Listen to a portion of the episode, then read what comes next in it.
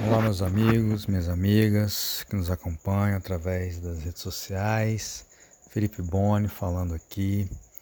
Estamos abrindo mais uma frente aqui de comunicação dos homens essenciais através de áudios com vocês também.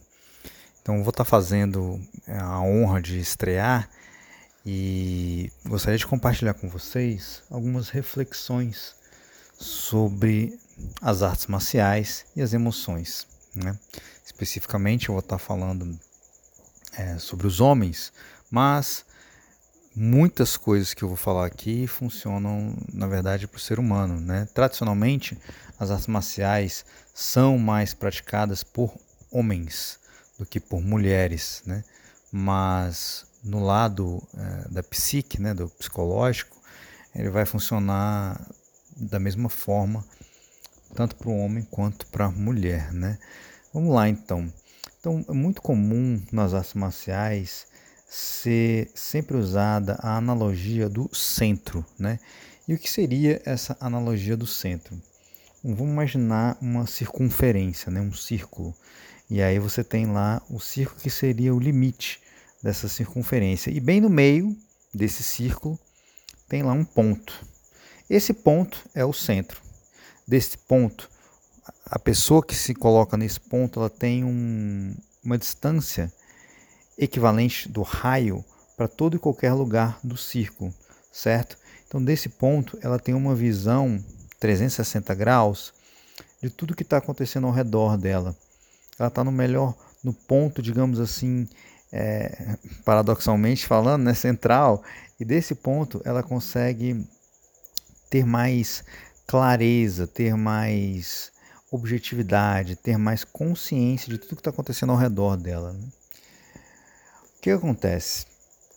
Depois que você está no centro, você está equilibrado, você está com condições de ter uma tomada de decisão com informações que você coletou através do seu redor. Como eu falei anteriormente, como a gente poderia relacionar isso com as emoções?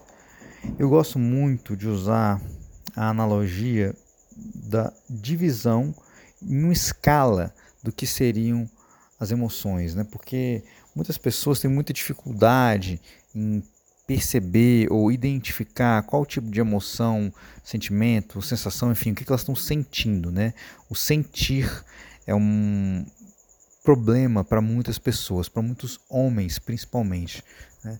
Então, quando a gente trabalha, digamos, com escala, talvez fique mais fácil para algumas pessoas, porque aí você consegue aos poucos, de uma maneira mais racional, conseguir se perceber, né, onde você se encontra nesse momento. Então, como eu falei, eu gosto muito de usar essa divisão que funciona da seguinte forma. Primeiro, nós vamos trabalhar com as sensações. O que seriam as sensações? As sensações seriam percepções físicas, basicamente isso. Ou seja, eu vou perceber como eu estou me sentindo agora no aspecto físico. Ou seja, eu estou com frio, eu estou com calor, eu estou tremendo, eu estou parado, eu estou me movimentando, eu estou sentindo algum uma dor no meu corpo, algum desconforto, estou sentindo que tem alguma região no meu corpo especificamente que está mais quente do que outra. O que, que eu estou sentindo? Sensações físicas, palpáveis, que eu possa é, perceber através do meu corpo físico. Então isso seria um nível. E essas sensações, elas também têm uma outra forma de identificá-las. Elas podem mudar com muita rapidez, em segundos. Por exemplo, eu estou com uma sensação de sede. Então eu sinto sede. Então provavelmente eu sinto uma garganta seca. Se eu pegar um copo d'água e tomar um copo d'água, isso vai levar alguns segundos e essa sensação vai acabar, ela vai passar. Então é muito rápido, é muito efêmero, são segundos para uma sensação mudar para outra. Outro exemplo: se eu estou com muito calor, eu ligo o ar-condicionado e em alguns segundos, se eu estiver bem posicionado e se for um ar-condicionado forte, eu posso começar a sentir frio e vai mudar a minha sensação. Provavelmente eu posso começar até a tremer. Enfim, mudança de sensação, como eu falei, mudanças muito abruptas, muito rápidas. Em um segundo nível, digamos assim, numa segunda escala, nós teríamos as emoções. O que, seriam as emoções? Né? As emoções já seriam, é, diferentes das sensações, algo um pouco mais rápido. Na verdade, assim, elas duram mais, né? Então, se você pensa que uma sensação seria, uma emoção seria, por exemplo, a tristeza. A tristeza é uma emoção. Ah, não estou meio triste. Mas pode ser que eu tenha um animal doméstico e eu comece a brincar com ele, e aí daqui a alguns minutos eu já não estou tão triste assim. Esse animal doméstico me alegra, por exemplo. Né? Então, é, a tristeza pode dar lugar, por exemplo, a uma alegria que também é outra emoção. Só que essas emoções, elas também têm um, um grau de, digamos, é, presença que ele também é bem efêmero. Então, eles também podem mudar com uma certa velocidade. Se eu estou, é, por exemplo, sentindo é, tristeza, eu posso permanecer na tristeza se eu não fizer nada para alterar esse momento. E muito provavelmente eu posso aprofundar nessa tristeza se eu não, digamos, é, fazer algo a respeito dela.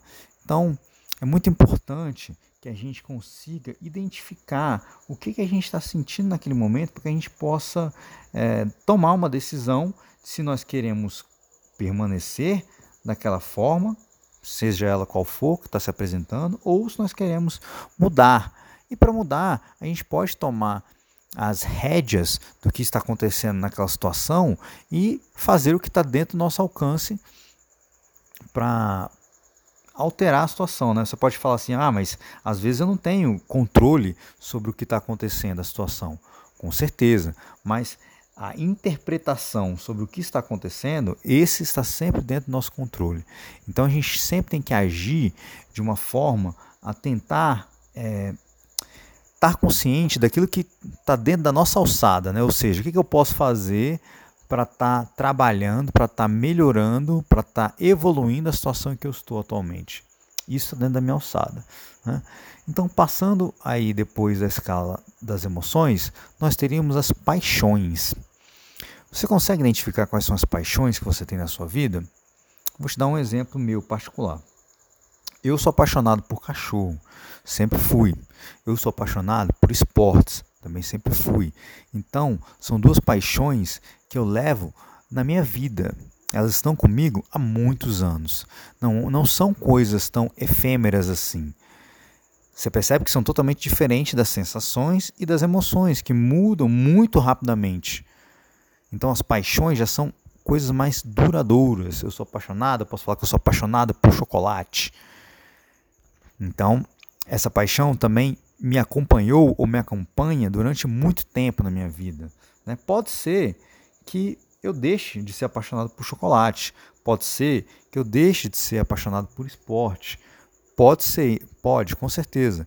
Mas essa paixão, ela é principalmente caracterizada por um grande período de tempo, geralmente anos, ou no mínimo meses, em contato conosco. Né?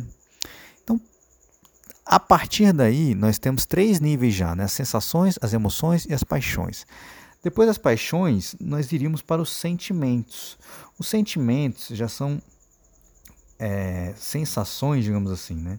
são sentidos que nós acessamos mais elevados.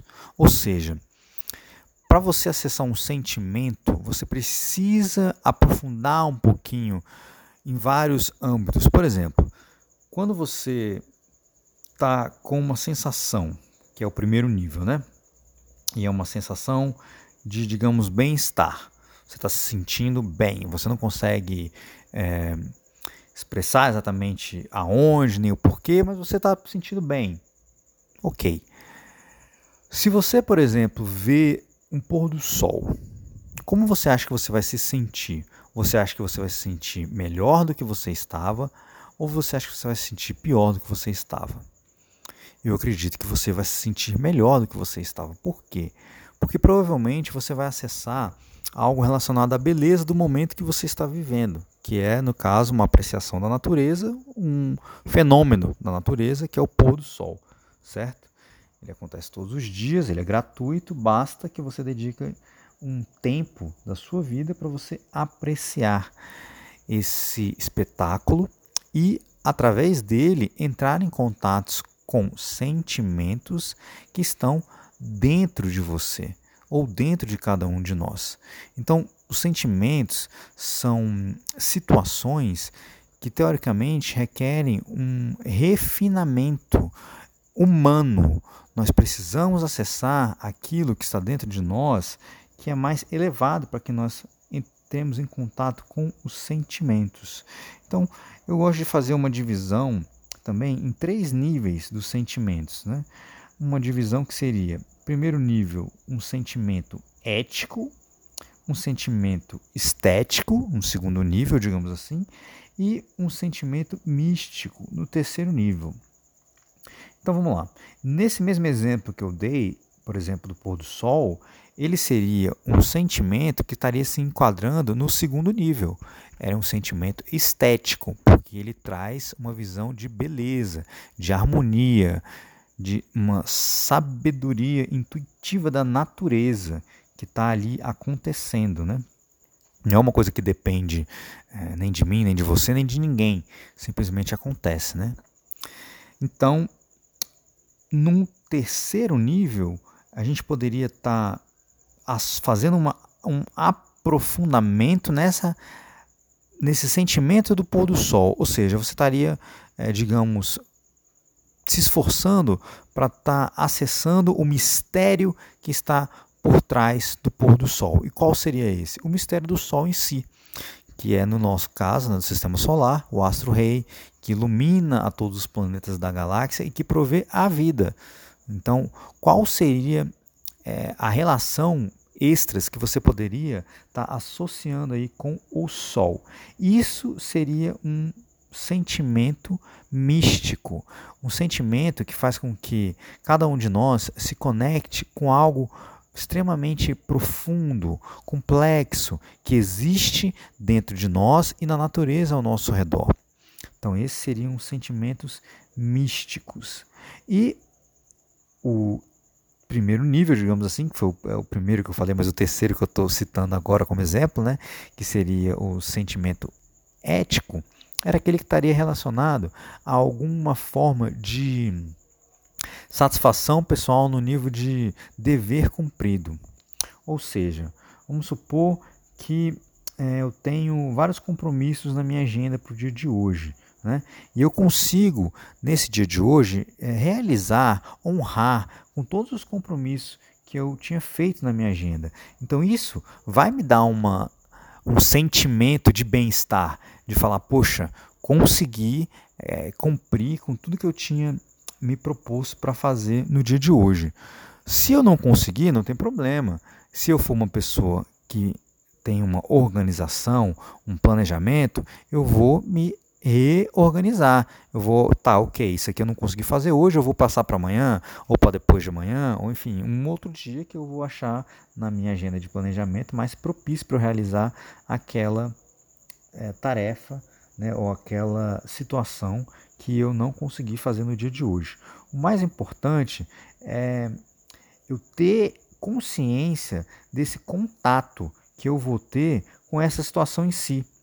Então, eu faço um esforço consciente para que eu possa estar tá me organizando mentalmente para estar tá honrando com tudo aquilo que eu quero realizar, com tudo aquilo que eu quero alcançar, com tudo aquilo que eu acredito que seja bom para mim e para as pessoas que estão ao meu redor. Isso vai me dar uma sensação de dever cumprido, de honra, de estar tá fazendo parte com algo que eu posso diretamente trabalhar e contribuir.